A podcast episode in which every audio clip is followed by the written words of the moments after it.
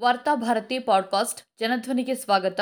ಜನವರಿ ಮೂವತ್ತು, ಎರಡು ಸಾವಿರದ ಇಪ್ಪತ್ನಾಲ್ಕು, ಮಂಗಳವಾರದ ವಾರ್ತಾಭಾರತಿ ಸಂಪಾದಕೀಯ. ಇದು ಒಕ್ಕೂಟ ವ್ಯವಸ್ಥೆಗೆ ಮಾರಕ. ಒಂದೇ ದೇಶ, ಒಂದೇ ಪಕ್ಷ, ಒಬ್ಬನೇ ನಾಯಕ ಎಂಬ ಸಿದ್ಧಾಂತವನ್ನು ಆಧರಿಸಿ ಈಗ ಲೋಕಸಭೆ ಮತ್ತು ರಾಜ್ಯಗಳ ವಿಧಾನಸಭೆಗಳಿಗೆ ಏಕಕಾಲದಲ್ಲಿ ಚುನಾವಣೆ ನಡೆಸುವ ಪ್ರಸ್ತಾವನೆಗೆ ಮತ್ತೆ ಚಾಲನೆ ನೀಡಲಾಗಿದೆ. ಈ ಸಂಬಂಧದಲ್ಲಿ ಮಾಜಿ ರಾಷ್ಟ್ರಪತಿ ರಾಮನಾಥ್ ಕೋವಿಂದ್ ಅವರ ನೇತೃತ್ವದಲ್ಲಿ ರಚಿಸಲಾಗಿರುವ ಉನ್ನತಾಧಿಕಾರ ಸಮಿತಿ ಕಾರ್ಯೋನ್ಮುಖವಾಗಿದೆ. ಈ ಪ್ರಸ್ತಾವನೆಗೆ ಸಂಬಂಧಿಸಿದಂತೆ ತಮ್ಮ ಅನಿಸಿಕೆ ಮತ್ತು ಸಲಹೆಗಳನ್ನು ನೀಡುವಂತೆ ಸಮಿತಿಯು ಸಾರ್ವಜನಿಕರಲ್ಲಿ ಈಗಾಗಲೇ ಮನವಿ ಮಾಡಿತ್ತು. ಇದಕ್ಕಾಗಿ ಜನವರಿ ಐದರಿಂದ ಹದಿನೈದರವರೆಗಿನ ಕಾಲಾವಕಾಶವನ್ನು ನಿಗದಿಪಡಿಸಿತ್ತು. ಇದಕ್ಕೆ ಬಂದ ಇಪ್ಪತ್ತು ಸಾವಿರದ ಒಂಬೈನೂರ ಎಪ್ಪತ್ತೆರಡು ಪ್ರತಿಕ್ರಿಯೆಗಳನ್ನು ಸಮಿತಿ ಸ್ವೀಕರಿಸಿದೆ. ಅವುಗಳ ಪ್ರಕಾರ ಶೇಕಡಾ ಎಂಬತ್ತೊಂದರಷ್ಟು ಮಂದಿ ಪ್ರಸ್ತಾವನೆಯ ಪರವಾಗಿದ್ದಾರೆ ಎಂದು ತಿಳಿದುಬಂದಿದೆ ಹದಿನೇಳು ರಾಜಕೀಯ ಪಕ್ಷಗಳು ಕೂಡ ಪ್ರಸ್ತಾವನೆ ಕುರಿತು ತಮ್ಮ ನಿಲುವನ್ನು ಸಮಿತಿಗೆ ತಿಳಿಸಿವೆ.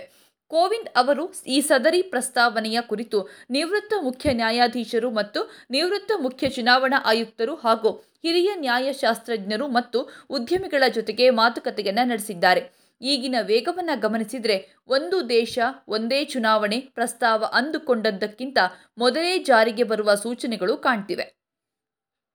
ಎಲ್ಲ ಪ್ರಕ್ರಿಯೆಗಳು ಅತ್ಯಂತ ವ್ಯವಸ್ಥಿತವಾಗಿ ನಡೀತಾ ಇವೆ. ಒಂದು ದೇಶ, ಒಂದು ಚುನಾವಣೆ ಪ್ರಸ್ತಾವನೆಗೆ ಕೇಂದ್ರ ಕಾನೂನು ಆಯೋಗ ಮತ್ತು ನೀತಿ ಆಯೋಗಗಳು ಸಹಮತವನ್ನು ವ್ಯಕ್ತಪಡಿಸಿವೆ. ಪ್ರಧಾನಮಂತ್ರಿ ನರೇಂದ್ರ ಮೋದಿಯವರಂತೂ ಹಲವಾರು ಸಲ ಬಹಿರಂಗವಾಗಿ ಈ ಪ್ರಸ್ತಾವನೆಯ ಪರವಾಗಿ ಮಾತನಾಡಿದ್ದಾರೆ. ಕೋವಿಂದ್ ಅವರು ಎರಡು ಸಾವಿರದ ಹದಿನೇಳರಲ್ಲಿ ಸಂಸತ್ತಿನ ಉಭಯ ಸದನಗಳ ಜಂಟಿ ಅಧಿವೇಶನವನ್ನು ಉದ್ದೇಶಿಸಿ ಮಾತನಾಡುವಾಗಲೂ ಈ ಬಗ್ಗೆ ಪ್ರಸ್ತಾವಿಸಿದರು. ಉನ್ನತಾಧಿಕಾರ ಸಮಿತಿಯ ಇತರ ಸದಸ್ಯರು ಕೂಡ ಒಂದು ದೇಶ, ಒಂದು ಚುನಾವಣೆ ಪ್ರಸ್ತಾವನೆಯ ಪರವಾಗಿ ಒಲವು ಹೊಂದಿದ್ದಾರೆಂದು ಹೇಳಲಾಗ್ತಿದೆ. ಸಮಿತಿಯಲ್ಲಿರುವ ಕಾಂಗ್ರೆಸ್ ಸದಸ್ಯ ಅಧೀರ್ ರಂಜನ್ ಚೌಧರಿ ಅವರು ಮಾತ್ರ ಭಿನ್ನಾಭಿಪ್ರಾಯ ಹೊಂದಿದ್ದಾರೆ. ಅವರು ಸಮಿತಿಯ ಸಭೆಗಳಲ್ಲಿ ಪಾಲ್ಗೊಳ್ಳುತ್ತಿಲ್ಲ. ಉನ್ನತಾಧಿಕಾರಿಗಳ ಸಮಿತಿ ಹಾಗೂ ಅದಕ್ಕೆ ಸದಸ್ಯರ ನೇಮಕ ಮಾಡಿರುವ ಅಂಶಗಳನ್ನು ಗಮನಿಸಿದರೆ ಸರ್ಕಾರ ಸಮಿತಿಯಿಂದ ಪ್ರಸ್ತಾವನೆಗೆ ಪೂರಕವಾದ ವರದಿಯನ್ನು ನಿರೀಕ್ಷಿಸುತ್ತಿದೆ ಎಂಬುದು ಗುಟ್ಟಿನ ಸಂಗತಿಯಲ್ಲ. ಆದರೆ ಸದರಿ ಸಮಿತಿಯ ವರದಿ ಮಾತ್ರ ಸಾಲದು, ಇದರ ಬಗ್ಗೆ ಸೂಕ್ತವಾದ ಸಮಾಲೋಚನೆ ಅಗತ್ಯವಾಗಿದೆ. ಕಾಂಗ್ರೆಸ್ ಸೇರಿದಂತೆ ಬಹುತೇಕ ಪ್ರತಿಪಕ್ಷಗಳು ಈ ಪ್ರಸ್ತಾವನೆಯನ್ನು ವಿರೋಧಿಸಿವೆ. ವಾಸ್ತವವಾಗಿ ಈ ಪ್ರಸ್ತಾವನೆ ಜಾರಿಗೆ ಬಂದಲ್ಲಿ ಕೇಂದ್ರದಲ್ಲಿ ಈಗ ಅಧಿಕಾರದಲ್ಲಿ ಇರುವ ಪಕ್ಷಕ್ಕೆ ಹೆಚ್ಚಿನ ಅನುಕೂಲವಾಗುತ್ತದೆ. ಬಿಜೆಪಿ ನೇತೃತ್ವದ ಕೇಂದ್ರ ಸರ್ಕಾರಕ್ಕೆ ಆದಷ್ಟು ಬೇಗ ಏಕಕಾಲದಲ್ಲಿ ಚುನಾವಣೆ ನಡೆಸುವುದು ಬೇಕಾಗಿದೆ. ಆದರೆ ಎರಡು ಸಾವಿರದ ಇಪ್ಪತ್ತೊಂಬತ್ತಕ್ಕಿಂತ ಮೊದಲು ಏಕಕಾಲದಲ್ಲಿ ಚುನಾವಣೆ ನಡೆಸುವುದು ಸಾಧ್ಯವಿಲ್ಲ ಎಂದು ಚುನಾವಣಾ ಆಯೋಗ ತಿಳಿಸಿದೆ ಎನ್ನಲಾಗಿದೆ. ಯಾಕಂದರೆ ಏಕಕಾಲದಲ್ಲಿ ಚುನಾವಣೆಗೆ ಹೆಚ್ಚಿನ ಸಂಖ್ಯೆಯಲ್ಲಿ ಎಲೆಕ್ಟ್ರಾನಿಕ್ ಮತಯಂತ್ರಗಳು ಬೇಕಾಗುತ್ತವೆ ಎಂದು ಚುನಾವಣಾ ಆಯೋಗ ತಿಳಿಸಿದೆ. ಇದಷ್ಟೇ ಅಲ್ಲ, ಈ ಪ್ರಸ್ತಾವನೆಯಲ್ಲಿ ಗಂಭೀರವಾದ ಕಾನೂನು ಮತ್ತು ರಾಜಕೀಯ ಸಮಸ್ಯೆಗಳು ಅಡಕವಾಗಿವೆ.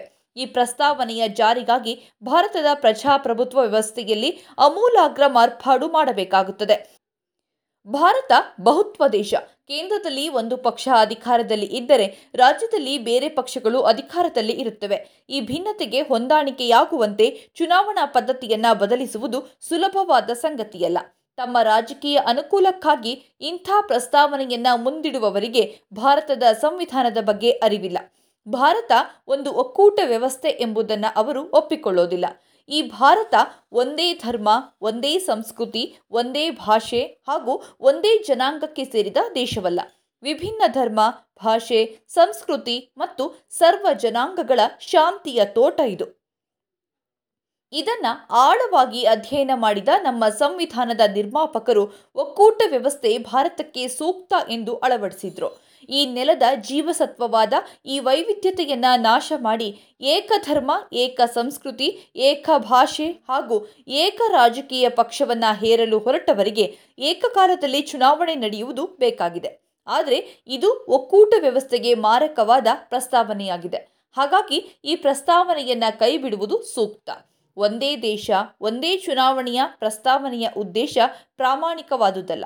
ಭಾರತದ ಮೇಲೆ ಏಕಪಕ್ಷದ ಏಕ ವ್ಯಕ್ತಿಯ ಸರ್ವಾಧಿಕಾರವನ್ನು ಹೇರುವ ದುರುದ್ದೇಶವನ್ನು ಇದು ಹೊಂದಿದೆ ಎಂದು ಬಹುತೇಕ ಪ್ರತಿಪಕ್ಷಗಳ ಮತ್ತು ಚಿಂತಕರ ಅಭಿಪ್ರಾಯವಾಗಿದೆ. ಇದು ಮೂಲಭೂತವಾಗಿ ಸಂವಿಧಾನ ವಿರೋಧಿ ಮತ್ತು ಜನತಂತ್ರ ವಿರೋಧಿಯಾಗಿದೆ. ಸಂಸದೀಯ ಪ್ರಜಾಪ್ರಭುತ್ವ ವ್ಯವಸ್ಥೆಯನ್ನ ನಾಶ ಮಾಡಿ ಅಧ್ಯಕ್ಷೀಯ ಮಾದರಿಯ ಆಡಳಿತವನ್ನ ದೇಶದ ಮೇಲೆ ಹೇರುವುದು ಇವರ ಒಳ ಉದ್ದೇಶವಾಗಿದೆ. ಏಕಕಾಲದಲ್ಲಿ ಚುನಾವಣೆ ನಡೆಸಲು ಸಂವಿಧಾನಕ್ಕೆ ತಿದ್ದುಪಡಿ ತರಬೇಕಾಗುತ್ತದೆ. ಇದಕ್ಕಾಗಿ ವಿವಿಧ ರಾಜಕೀಯ ಪಕ್ಷಗಳು ಒಮ್ಮತದ ಅಭಿಪ್ರಾಯ ವ್ಯಕ್ತಪಡಿಸಬೇಕಾಗುತ್ತದೆ. ಇದು ಸದ್ಯಕ್ಕಂತೂ ಸಾಧ್ಯವಾಗದ ಮಾತು. ಅಧ್ಯಕ್ಷೀಯ ಮಾದರಿಯ ಆಡಳಿತ ವ್ಯವಸ್ಥೆಯಲ್ಲಿ ಕಾರ್ಯಾಂಗ ಮತ್ತು ಶಾಸಕಾಂಗಗಳಿಗೆ ನಿಶ್ಚಿತ ಅವಧಿಯನ್ನು ನಿಗದಿಪಡಿಸಬಹುದು. ಹಾಗೆಯೇ ಸಂಸದೀಯ ಪ್ರಜಾಪ್ರಭುತ್ವ ವ್ಯವಸ್ಥೆಯಲ್ಲಿ ಚುನಾಯಿತ ಸದನದ ಅವಧಿಯನ್ನು ನಿಗದಿಪಡಿಸಲು ಆಗೋದಿಲ್ಲ. ಯಾವುದೇ ಪಕ್ಷಕ್ಕೆ ಇಲ್ಲವೇ ಮೈತ್ರಿಕೂಟಕ್ಕೆ ಸದನದಲ್ಲಿ ಬಹುಮತ ಇಲ್ಲದಿದ್ದರೆ ಅವಧಿಗೆ ಮುನ್ನವೇ ಸದನವನ್ನು ವಿಸರ್ಜನೆ ಮಾಡಿ ಮಧ್ಯಂತರ ಚುನಾವಣೆಯನ್ನು ನಡೆಸಬೇಕಾಗುತ್ತದೆ. ಇದು ನಾವು ಈಗಾಗಲೇ ಒಪ್ಪಿಕೊಂಡ ಸಂಸದೀಯ ಪ್ರಜಾಪ್ರಭುತ್ವ ವ್ಯವಸ್ಥೆಯ ಸಹಜ ಸ್ವರೂಪ.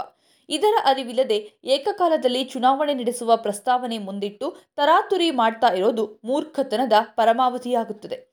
ಈ ದೇಶದಲ್ಲಿ ಇಪ್ಪತ್ತೊಂಬತ್ತು ರಾಜ್ಯಗಳಿವೆ. ಲೋಕಸಭೆ ಚುನಾವಣೆ ನಡೆದಾಗ ಈ ರಾಜ್ಯಗಳ ಮತದಾನದ ಸ್ವರೂಪ ಬೇರೆಯಾಗಿರುತ್ತದೆ. ಆದರೆ ರಾಜ್ಯಗಳ ವಿಧಾನಸಭೆ ಚುನಾವಣೆ ನಡೆದಾಗ ಈ ರಾಜ್ಯಗಳ ಮತದಾನದ ಸ್ವರೂಪ ವಿಭಿನ್ನವಾಗಿರುತ್ತದೆ. ಲೋಕಸಭಾ ಚುನಾವಣೆಯಲ್ಲಿ ಒಂದು ಪಕ್ಷವನ್ನ ಬೆಂಬಲಿಸುವ ಮತದಾರರು ರಾಜ್ಯಗಳ ವಿಧಾನಸಭಾ ಚುನಾವಣೆಯಲ್ಲಿ ಇನ್ನೊಂದು ಪಕ್ಷವನ್ನ ಬೆಂಬಲಿಸುತ್ತಾರೆ ಎರಡು ಸಾವಿರದ ಹದಿಮೂರರ ವಿಧಾನಸಭಾ ಚುನಾವಣೆಯಲ್ಲಿ ಕರ್ನಾಟಕದಲ್ಲಿ ಕಾಂಗ್ರೆಸ್ಸನ್ನ ಜನ ಬೆಂಬಲಿಸಿದ್ರು. ಎರಡು ಸಾವಿರದ ಹದಿನಾಲ್ಕರ ಲೋಕಸಭಾ ಚುನಾವಣೆಯಲ್ಲಿ ಬಿಜೆಪಿಗೆ ಹೆಚ್ಚು ಸ್ಥಾನಗಳನ್ನು ನೀಡಿದರು. ದಿಲ್ಲಿ ವಿಧಾನಸಭಾ ಚುನಾವಣೆಯಲ್ಲಿ ಬಿಜೆಪಿಯನ್ನ ತಿರಸ್ಕರಿಸಿದ ಮತದಾರರು ಲೋಕಸಭಾ ಚುನಾವಣೆಯಲ್ಲಿ ಅದೇ ಪಕ್ಷವನ್ನ ಬೆಂಬಲಿಸಿದರು. ಒಕ್ಕೂಟ ವ್ಯವಸ್ಥೆಯಲ್ಲಿ ಜನಾದೇಶಗಳು ವಿಭಿನ್ನವಾಗಿ ವ್ಯಕ್ತವಾಗುತ್ತವೆ. ಇದು ಪ್ರಜಾಪ್ರಭುತ್ವದ ಸೌಂದರ್ಯ. ಈ ಜನಾದೇಶವನ್ನ ಏಕತ್ರಗೊಳಿಸುವ ದುಸ್ಸಾಹಸಕ್ಕೆ ಕೈ ಹಾಕಿದ್ರೆ ದೇಶ ಒಂದಾಗಿ ಉಳಿಯೋದಿಲ್ಲ. ದೇಶಕ್ಕೆ ಸ್ವಾತಂತ್ರ್ಯ ಬಂದ ನಂತರ ನಾಲ್ಕು ಸಾರ್ವತ್ರಿಕ ಚುನಾವಣೆಗಳು ಏಕಕಾಲದಲ್ಲಿ ನಡೆದವು ಎಂಬುದೇನೋ ನಿಜ. ಆಗ ಕೇಂದ್ರ ಮತ್ತು ರಾಜ್ಯಗಳಲ್ಲಿ ಕಾಂಗ್ರೆಸ್ ಪಕ್ಷವೇ ಅಧಿಕಾರದಲ್ಲಿತ್ತು. ಆದರೆ ಸಾವಿರದ ಒಂಬೈನೂರ ಅರವತ್ತೇಳರ ನಂತರ ಹಲವಾರು ರಾಜ್ಯಗಳ ವಿಧಾನಸಭಾ ಚುನಾವಣೆಯಲ್ಲಿ ಕಾಂಗ್ರೆಸ್ ಬಹುಮತವನ್ನು ಕಳೆದುಕೊಂಡಿತ್ತು. ಪ್ರತಿಪಕ್ಷಗಳು ಸಂಯುಕ್ತ ರಂಗ ಮಾಡಿಕೊಂಡು ಕೆಲವು ರಾಜ್ಯಗಳಲ್ಲಿ ಅಧಿಕಾರಕ್ಕೆ ಬಂದವು. ಆನಂತರ ಸದನಗಳು ಅವಧಿಯ ಮುನ್ನವೇ ವಿಸರ್ಜನೆಯಾಗತೊಡಗಿದವು.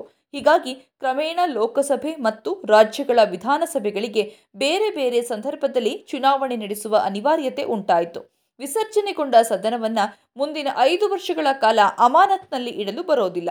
ಮತ್ತೆ ಜನರ ಬಳಿಗೆ ಹೋಗಿ ಹೊಸ ಆದೇಶವನ್ನ ಪಡೆಯಬೇಕಾಗುತ್ತದೆ.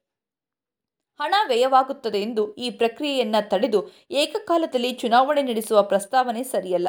ಅದು ಇಡೀ ಚುನಾವಣಾ ವ್ಯವಸ್ಥೆಯ ಮೇಲೆ ದುಷ್ಪರಿಣಾಮವನ್ನು ಉಂಟು ಮಾಡುತ್ತದೆ